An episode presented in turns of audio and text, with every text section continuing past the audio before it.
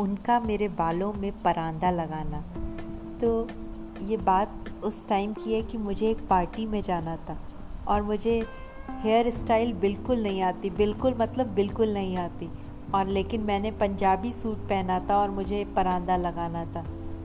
तो मैंने कहा कि मैं क्या करूँ? फिर उन्होंने क्या किया? यूट्यूब से दो तीन बार प्रैक्टिस की और फिर मेरा परांदा अपने हाथों से बांधा और मैं तैयार होकर उनके साथ पार्टी में गई। सबने कहा कि परांदा किसने बांधा है? वो बहुत सही नहीं बंधा था, लेकिन बंध गया था। मेरा काम हो गया था।